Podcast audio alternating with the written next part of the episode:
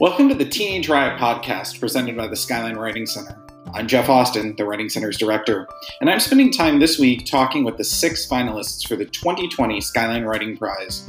We'll learn more about them, their inspiration, their writing process, and they'll find out where they finished in this year's competition. Each of our winners will receive a cash prize to celebrate their work and to support their future ambitions. All the work you hear throughout this series will be available in this year's issue of Teen Spirit, Skyline's literary magazine. This year's issue will be digital only because of the COVID 19 pandemic, but you can see it at skylinewritingcenter.org beginning on Monday, May 18th. It's over 100 pages of student stories, poems, art, photography, videos, playlists, and more. Today's guest, one of our 2020 honorable mention finalists, Skyline Junior Sophie Reznick.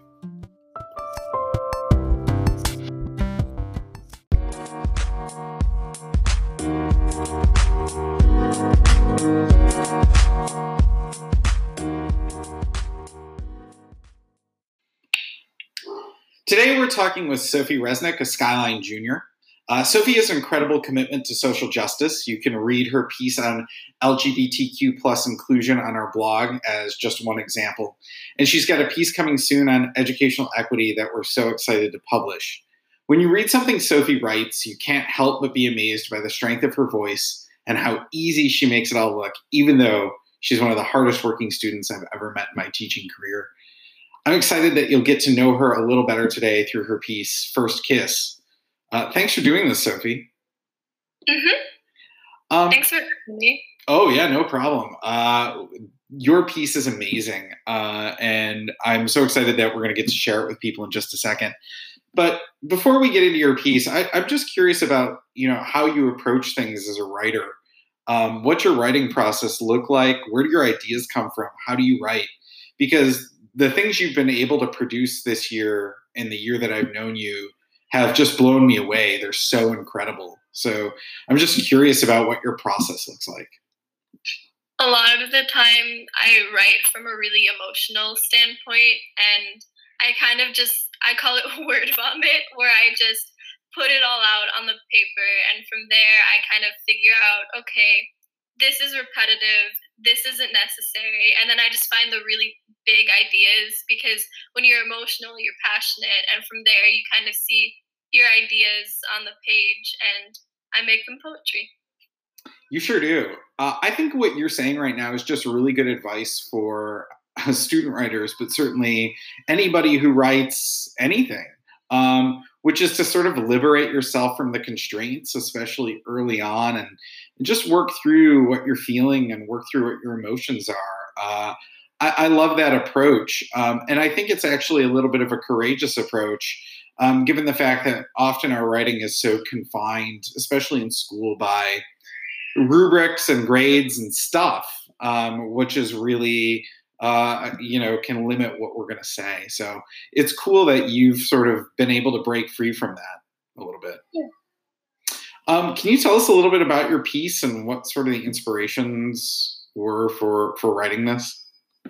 Yeah, so last year I remember there was a lot of uh, gun threats at our school, and I just remember being so frightened. And I remember looking at kids' faces, and I don't think I can ever forget the fear that was on the students' faces. And it came from a place of wanting to voice our fears in a way that would make sense to other people and I just think it's really awful that these are things that students are thinking of at school. Like, I remember it was dead silent during passing time, and kids were just looking at each other like, Do you have a gun? Do you have a gun? And it was just, oh, it was awful. I just don't think that should be a thing. Yeah, I, I think your piece really captures this this moment of fear and this moment of trauma really well. I know that um, some of these issues and all, all, really all issues have been overshadowed by um, what we're dealing with with COVID. But I'm, you know, at some point, um, school safety and uh, the massive issue this country has with firearms is going to have to get back on the agenda. And mm-hmm. um, I think your piece is a really good reminder of um, what we all feel um, when we uh, experience these threats and this trauma at school. Right.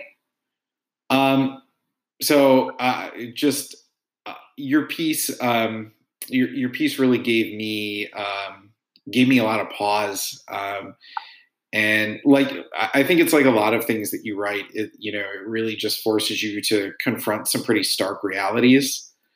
Um, and uh, you so it definitely did that. And um, I think it was a really good example of how writing can you know prompt and promote change um, so I, I, think it was awesome in that way. I really, I really liked it. Um, would you mind uh, reading your piece for us? Sure. Great. Okay. I don't want my first kiss to be with the pavement, as my school makes headlines. Who knew when paying for a data plan, one should consider how fast a text will send, considering it may end up being your last? How many more close encounters does one school need to go through in order to understand that threats of life's lost are not the ones to overlook?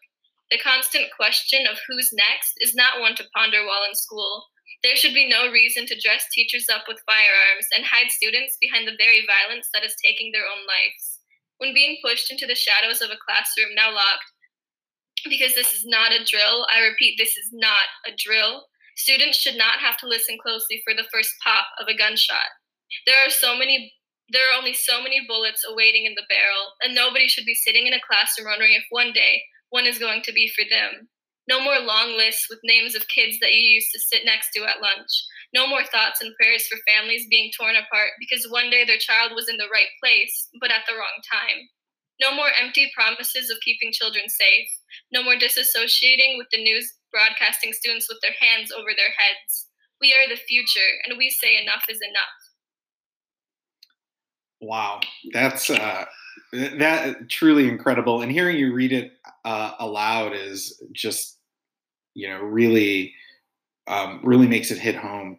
Um, I like with all of these pieces. I wish you could have um, read that at our literati event this year because um, I think you know you uh, again would have just gotten people to really feel it in a way that it, I think is important when we try to make change and we try to um, switch systems around and uh, really alter people's thinking about things. So uh, amazing job. Thanks. Um, so I'm really excited to let you know that you've won one of our honorable mention prizes this year. Awesome. Um, so that comes with a certificate, A, but it also comes with um, some cash prizes for you. Um, your cash prize is uh, $25, uh, which we're excited to give you. Um, and we know that um, that can uh, go a long way in making sure that um, you keep writing. Because we need you to keep writing because your voice is so important. So uh, we love it. Uh, thanks for doing this. Thanks for being here today. I really appreciate it. Yeah, thanks for having me.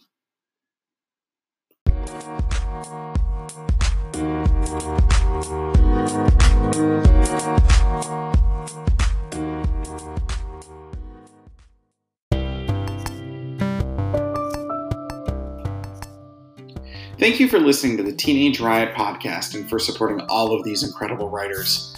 The Skyline Writing Center is proud to have given over $2,000 in celebration and support of our Skyline writers, and we look forward to continuing our tradition next year and beyond.